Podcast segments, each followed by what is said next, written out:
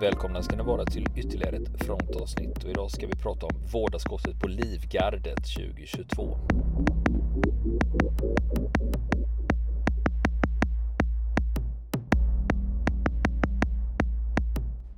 Ja du Niklas, vi tittar ju ibland på vårdarskott och olyckor inom militären. Ja, det har ju varit några stycken sådana fall vi har kört. Ja, och det som driver mig i det här, det är ju att jag är nyfiken. Jag, jag, vill ju veta hur har det här gått till? Vad är det som har gått snett? Sen tror jag att genom att titta på sånt för min del och framförallt för våra, för våra lyssnare, då lär de sig också vad är det för faktorer som väger in när något går åt helvete. Det är också därför jag är lite nördig när det gäller att läsa haverikommissionens rapporter om olyckor Mm. Eh, när det gäller flyg framförallt hållit på med. För liksom, jag vill veta liksom, men hur kunde det bli så här? Va? Så det här ligger liksom lite i samma härad. Och det är lite sådär att man inte, eh, för mig handlar det lite om att lära mig så att jag inte själv ställer till med något eller uppmärksamma folk i min omgivning när jag märker att de håller på med grejer som kan bli potentiellt farliga. För om man håller på med en grej som verkar ofarlig och harmlös så är katastrofen ibland två, tre steg bort. Mm. Känner du igen resonemanget där? Ja, absolut. Det, det, det är ju ofta när man tycker att man precis har lärt sig någonting. Eller att man har, eh, man tycker att ja, men nu kan jag det här. Det är ju då olyckorna brukar inträffa. Ja, och sen, mm. men sen kan det också vara sådana här enkla saker liksom i vardagen som bilkörning är ju potentiellt livshotande. Ja, varje dag. Varje dag, ja. Om eh, det här och det här och det här skiter sig så kan det gå väldigt illa. Men det vi ska kolla på idag, det är en olycka som inträffar på Livgardet i Kungsängen utanför Stockholm 7 oktober 2022. Och den uppmärksammades en del i media och det skrevs om det här att en 25-årig kille hade omkommit. Och Försvarsmakten var också ute ganska fort och berättade om att det, att det här hade hänt. Men samtidigt så undrar jag också att med alla säkerhetsrutiner som finns, hur kan det här hända? Och det är det vi ska berätta om idag då. Och som vanligt så berättar vi inte vem det är som har förolyckats här. Eh, för det, det spelar ingen större roll. Eh, men det jag kan berätta är att personalen som är inblandade i det här olyckstillfället de tillhör 13 säkerhetsbataljonen.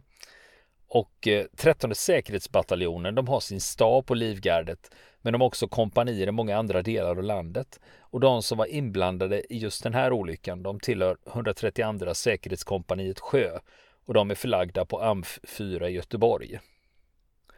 Det var ju så att AMF4 i Göteborg var ju nedlagt under flera år. Men förra året så drog de igång och blev ett regemente igen och ska ägna sig åt att utbilda värnpliktiga och sånt. Det var ju Försvarsmedicinskt centrum och Göteborgs garnison hette det ju under den perioden det inte var AMF4. Och 13 säkerhetsbataljonen, de har uppgifter som är inriktade mot säkerhet och de är representerade av förband som tillhör armén, marinen och flygvapnet. De övar för att hantera fem huvudtyper av säkerhetshot mot riket och även utomlands. Och de hoten det är kriminalitet, sabotage, subversion, underrättelseverksamhet och terrorism. Och eh, 13 säkerhetsbataljonen den består av flera olika delar. Eh, de har 131 säkerhetsskvadronen som består av en skvadronstab, tre säkerhetsplutoner, en spaningspluton samt en stab och trosspluton. Och majoriteten av skvadronens personal, de är militärpoliser. Och det ger ju liksom en fingervisning åt vilken riktning de har och vad de håller på med. Och de utgår från Livgardet, men en av säkerhetsplutonerna tillhör luftstridsskolan i Uppsala. Och då är det alltså flygvapnets bidrag till 13 säkerhetsbataljonen. Sen har vi 132 säkerhetskompani Sjö. De är specialiserade på att lösa sina uppgifter i skärgårdsmiljö och sen har vi 133 stab och funktionsskvadronen. Men om vi ska dra det här från början vad det är som har hänt. Eh, det vi pratar om här, de uppgifterna kommer från Försvarsmaktens egna utredningsrapport och sen är det också öppna källor och det är från försvarets hemsida som jag har plockat in lite fakta. Men de som är direkt inblandade i händelsen, det är tre soldater som befinner sig i samma bil. Vi har en förare, en gruppchef i passagerarsätet fram och en soldat i baksätet. Och för enkelhetens skull då så kallar jag dem för föraren, gruppchefen och soldaten i baksätet. Om vi ska berätta vilka det här är. Om vi börjar med gruppchefen då. Han genomförde sin grundläggande utbildning inom Skaraborgs regemente, alltså P4. Och då var han på den enhet som därefter blev 18 stridsgruppen och sen Gotlands regemente P18 och gruppchefen anställdes i Försvarsmakten 2017 och påbörjade sin anställning på 132 säkerhetskompani Sjö i juli 2020. Och på den tiden då fanns ju fortfarande inte AMF 4. Det hade ju inte liksom återuppstått då. Utan då tillhörde de eh, Stockholms amfibieregemente, alltså AMFET. Det är väl Vaxholm det ligger i om jag inte är helt ute och snurrar va? Ja, just det. Och den här gruppchefsutbildningen han har gått, den genomfördes tidigt under första kvartalet 2022. Och sen var han ställis fram till sommaren 2022 och då fick han förtroendet att bli ordinarie gruppchef och eh, vid det här tillfället som vi pratade om då var han 25 år. Sen har vi föraren i bilen. Han eh, genomförde sin grundutbildning på AMFET 2018 till 2019 och inriktningen där var samband och ledning. Och sen direkt efter det så söker han sig till 132 säkerhetskompaniet och som varit anställd sedan hösten 2019. Och sen har vi soldaten i baksätet. Han genomförde sin grundutbildning på Livgardet eh, 2017-2018 mot eh, 13 säkerhetsbataljonen och så anställdes han på 131 säkerhetskvadronen eh, efter sommaren 2018 och sen hösten 2021 så anställdes han på 132 kompaniet. Och eh, det är de tre personerna som eh, figurerar här i huvudsak. Och nu ska jag berätta vad det var som skedde då. Och eh, det är ju som Säkerhetskompani Sjö. De är baserade i Göteborg de ska köra upp till Livgardet. Så de lastar in i Mercedes Geländewagen, alltså GV 300. Och det här är ju Mercedes terrängbil, du vet hur de ser ut va? Mm, ja visst. G-wagen kallas de ju i mm. civil version. Eh, svenska försvaret kallar dem för terrängbil 14. Och eh, det här, eh, det, här är ju, det är tysk och heter Geländewagen och Gelände betyder ju egentligen terräng. Ja, terrängbil. På tyska. Så mm. det är terrängvagn helt enkelt, eller terräng, terrängbil. Då. Och nu är vi framme vid fredagen 7 oktober 2022. Och eh, den här dagen inleds för kompaniet med att de lastar fordonen. De ska ha med sig sina Geländewagen och samt eh, ett fordon för transport av hund. Och de lastar på personlig utrustning och övrig beredskapsutrustning. Och eh, några av fordonen har också släp. Och sen klockan åtta då gör man vapenutlåsning av automatkarbiner, pistoler, ammunition. Och eh, automatkarbinerna de har med sig det är AK5 och pistolerna det är en modell pistol 88 C2. Det är ju en Glock då.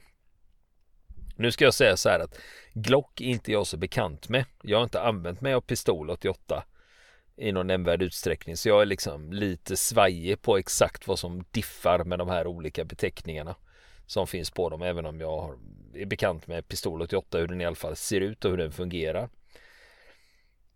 Och eh, man gör en utlåsning av vapnen och så gör man en vapenkontroll. Det gör man i vapenvårdslokalen i Göteborg.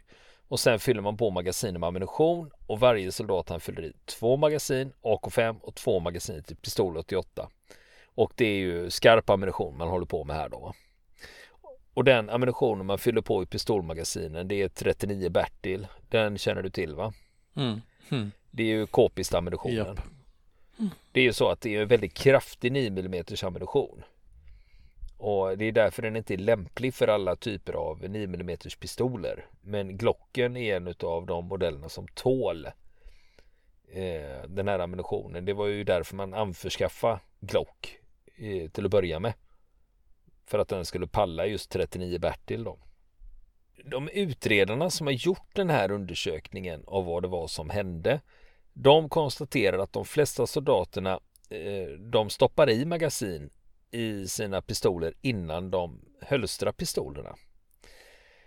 Sen finns det några soldater som stoppar de fyllda magasinen i benfickan och sen när utredarna har intervjuat soldater på kompaniet efteråt då går meningarna isär om eh, man har genomfört visitation före skarpskjutning. Och en av soldaterna som var med där i en intervju efteråt så säger han att jo men det gjordes en visitation. Men det är lite blandade uppgifter om det då. Och sen soldaterna lämnar vapenvårdslokalen och då gör man en sista lastsäkring på fordonen. Sen sitter man upp och åker iväg. Och eh, den första täten lämnar RAM4 8.30 och eh, den andra täten lämnar 8.45 och eh, mellan de här två grupperna så åker ett ledningsfordon med plutonsbefäl. Och eh, i det fordon som kommer att bli fokus för händelserna här, det sitter det tre soldater. Vi har en gruppchef som sitter till höger fram, en soldat som sitter höger bak samt en förare. Och gruppchefen han är också tätchef för första fordonstäten. Och det är de som leder den här fordonsmarschen. Och samtliga soldater i fordonet de har på sig fältuniform 90 och fältjacka 90 lätt. Ja, ja, det ska inte jag förklara. Det, det, behöver inte jag, känner jag, utan vi kliver vidare här. De här tre, de har dolt hölster till pistolen när de sitter i fordonet.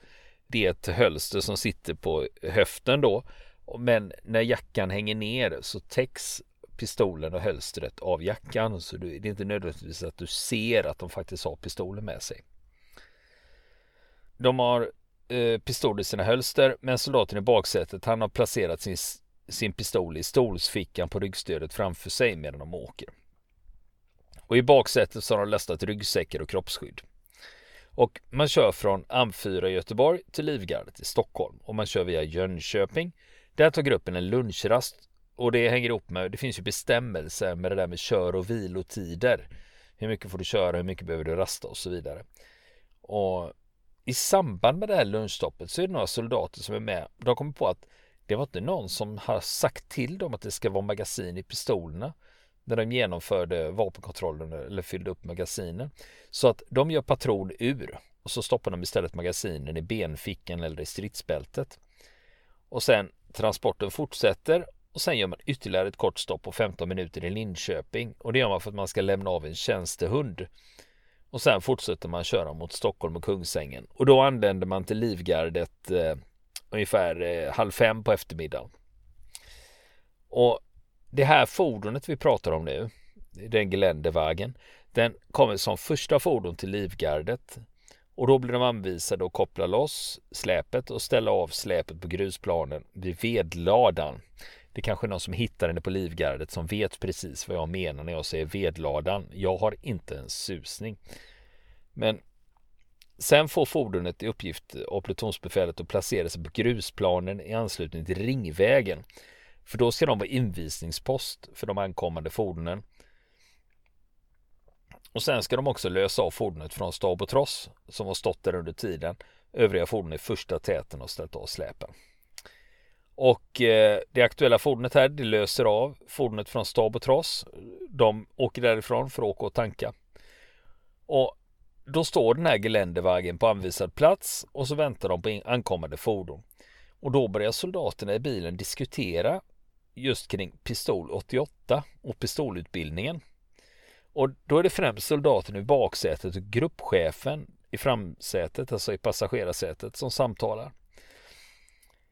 Och föraren, han är delvis med men inte särskilt aktiv i samtalet. Och då pratar de om skillnaderna i block A-utbildningen och block B-utbildningen. Det är två olika pistolutbildningar inom Försvarsmakten. Jag kommer att ta upp mer om de här för det kommer att få en viktig roll senare visar det sig. Och det de pratar om då, det är olika sätt att mantla. Det vill säga att hur man laddar pistolen genom att spänna upp mekanismen att man kan göra det med fel hand, man kan göra det med en hand och man kan göra det mot något som till exempel ett kroppsskydd eller ett stridsbälte. Det går att mantla på flera sätt. Och under tiden de pratar om det här, då soldaten i baksätet, han har sin pistol framtagen. Men han hade kollat den redan i vapenvårdslokalen nere på AM4 och han har inte haft i något magasin under dagen. Eh, för hans magasin är i benfickan. Och eh, dessutom så genomför han då, när han sitter i bilen, patronur och blindavfyra för att se att vapnet är tomt. Och eh, soldaten i baksätet och föraren de har minnesbilder av att även gruppchefen har sin pistol uppe. Och att gruppchefen förevisar ett sätt att mantla där syftet är att snabbt komma till en tvåhandsfattning om pistolen. Och sen pratar de om pistolens konstruktion och eh, bland annat pratar de om en sak och det är något som de kallar för säkring mot för tidig avfyrning.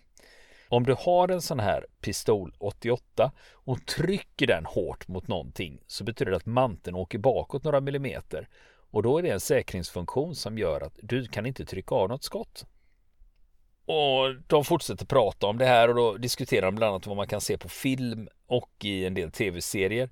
Och det de pratar om det är kontaktskott. När man trycker in en pistol i bröstet på en annan person och sen går det att trycka av skottet. Det går ju bevisligen inte med en pistol 88 då. Och slutsatsen som de drar det är att det går inte att genomföra ett sådant skott i verkligheten. Men det går att trycka av om det blir ett litet avstånd mellan pistolmynningen och personen som vapnet riktats mot. Och gruppchefen frågar, stämmer verkligen det här? Och då förevisar soldaten i baksätet genom, han mantlar sin pistol och spänner upp mekanismen och så trycker han pistolen mot sin hand och på det viset så trycks manteln några millimeter bakåt och eh, försöker trycka av. Och då går inte det för att manteln är tillbakaskjuten några millimeter. Och sen visar soldaten i baksätet mot kroppsskydden som ligger till vänster i baksätet bredvid honom. Uh, titta det går inte sen när han trycker pistolen hårt emot sig. Ni ser, det, det, säkringen kickar in där, det går inte att trycka av. Och sen visar han mot sin egen axel också. Jag tittar när man trycker mot axeln här jättehårt och så åker manteln lite tillbaka. Då går det inte att trycka av.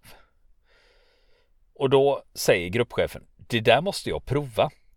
Och soldaten i baksätet som suttit lutad över kroppsskydden eh, han sträcker, sig, sträcker på sig i sitt säte för att räta ut sig.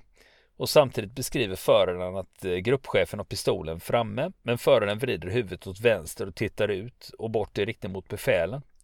Och föraren minns att gruppchefen säger till soldaten i baksätet att du hade rätt, det fungera.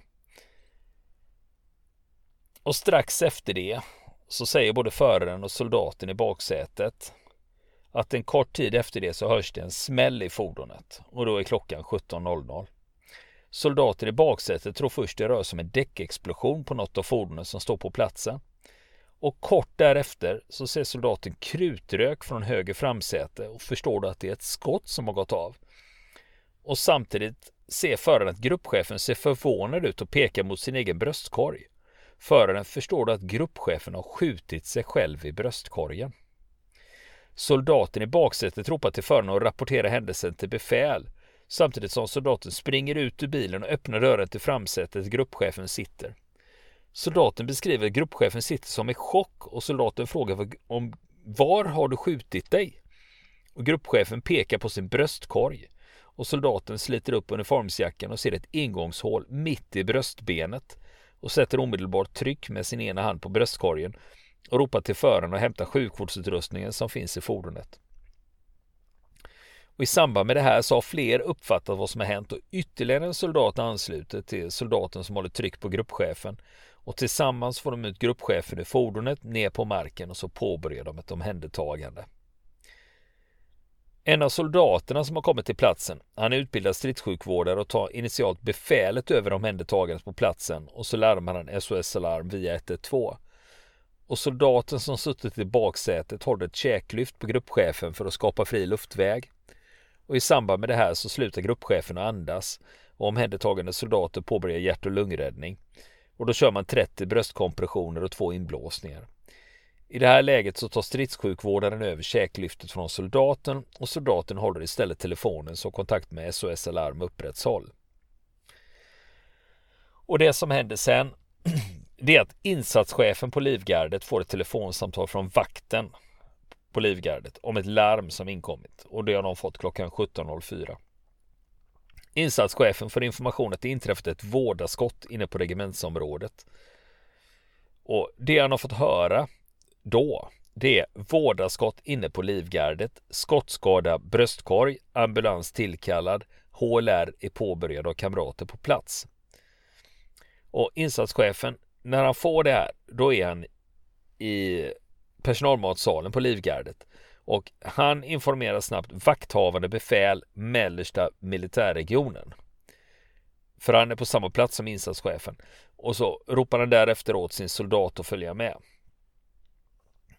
Och insatschefen och soldaten springer från matsalen till insatschefens bil, åker direkt ner till vaktlokalen och hämtar upp en sjukvårdsväska och en defibrillator.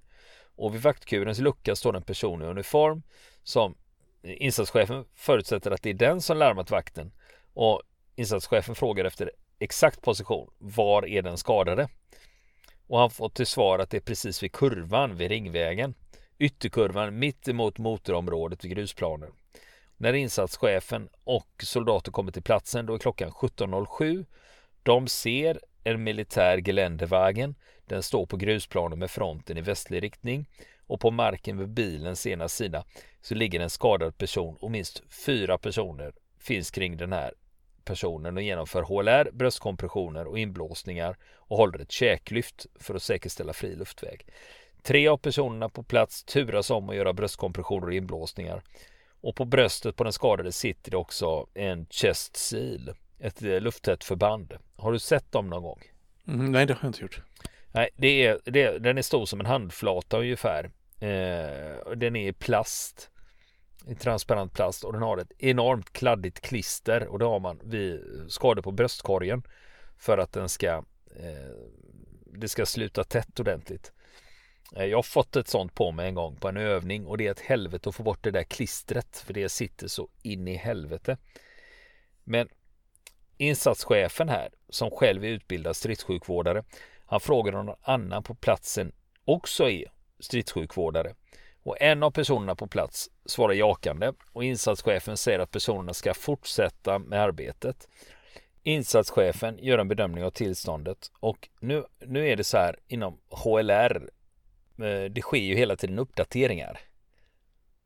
För man lär ju sig nya saker hela tiden, eller hur? Ja. Ja. Och eh, du vet, när jag började lära mig HLR första gången, man pratar om ABC, andning, blödning, chock. Mm. Eh, det har ju uppdaterats sedan dess, utan det man håller på med nu, det är att det första du ska kontrollera, dels är det själva omgivningen, miljön. Är det livshotande här där vi befinner oss? Behöver vi flytta på oss på något sätt? Och det är om det man befinner sig till exempel i en stridssituation som är väldigt, väldigt farlig. Då kan det vara läge att gå ner i skydd och sen påbörjar du nästa steg då. Och då är det katastrofblödning. Det är att det första du kollar det är är det någon som har typ en allvarlig artärblödning. Eh, det är det första man kollar och sen när det är säkrat så går man vidare på andning. Sen kollar du blödning och sen eh, eh, chock då och så vidare. Så det, det kommer ny, nyheter hela tiden med det där. Och eh, eh, insatschefen han kontrollerar bedömningen av tillståndet utifrån eh, den här ordningen som man då ska kolla det. Och han konstaterar att eh, det görs rätt första hjälpåtgärder just nu. Det vill säga åtgärder som syresätter blodet och får det att cirkulera. Och de som gör HLR de gör det också mycket effektivt, det är synkroniserat och energiskt utan att visa något tecken på att ge upp. Och defibrillatorn kopplas upp mot den skadade men den ger aldrig signal att defibrillering kan utföras. Alltså skickas själva strömstöten och det innebär att hjärtstartaren inte uppfattar någon hjärtaktivitet. Det är ju så för att en defibrillator överhuvudtaget ska kicka igång så måste den först eh, märka att det finns någon som helst hjärtaktivitet som det är värt att starta om. Mm. Finns det ingen hjärtaktivitet så gör inte defibrillatorn någonting. Och det är en del som och det här är lite speciellt när det gäller defibrillatorer att en del tror att man att hjärtat är helt still och eh, att det är helt dött och då kan du ta en defibrillator och kicka igång det så är det alltså inte utan det är när hjärtat liksom befinner sig i ett läge, det står och krampar eller det, det, det pågår någonting i alla fall. Då skickar den en strömstöt så att det liksom nollställs och startas om. Så du, eh, en defibrillator startar inte ett hjärta från noll. Och den här personen som håller fria luftvägar på gruppchefen. Han har även SOS Alarm i telefonen. Och insatschefen tar därför över och håller käklyftet så att den kan koncentrera sig på telefonsamtalet istället. Och soldaten som var med insatschefen, han beordras att kontrollera pulsen på den skadade personen. Och eh, samtidigt som de genomför kompressionerna då, då känner de då på den skadades puls på handleden. Och eh, insatschefen beordrar soldaten att byta det lufttäta förbandet på bröstkorgen efter det som redan sitter där har ett väck och då är det inte helt tätt. Och ambulansen kommer till platsen cirka 17.14 och då sker det en överlämning. Och då är det ambulanspersonalen som tar över själva sjukvårdsinsatsen. Under hela tiden så fortsätter man med hjärt och lungräddning. Och det man väntar på nu är att det ska komma en ambulanshelikopter. Och under tiden så sätter ambulanspersonalen in dropp och dränage. Och ambulanshelikopter, polis och räddningstjänst kommer till platsen. Insatschefen lämnar över till polisen och så visar han skadeplatsen och all materiel som är inblandad i olyckan. Insatschefen talar också om att Försvarsmakten står till förfogande men att det är polisen som leder arbetet. Och två militärpoliser som varit på väg hem från jobbet vänder tillbaka när de möter ambulans, polis och räddningstjänst. De tas till skadeplatsen och säger att de är behjälpliga. Och de får uppgift av insatschefen att ta hand om kollegorna till den drabbade personen. Och det är så långt vi har hunnit i den här berättelsen och eh, nästa vecka kommer vi att fortsätta och berätta vad som händer under den fortsatta både händelseförloppet och sen även utredningen vad de kom fram till. Vill ni komma i kontakt med oss så kan ni göra det via vår Facebook-sida som heter Fronten. Det är inga problem för er att leta er fram där. Eller också så mejlar ni på vår mejladress och det är frontenpodcastgmail.com.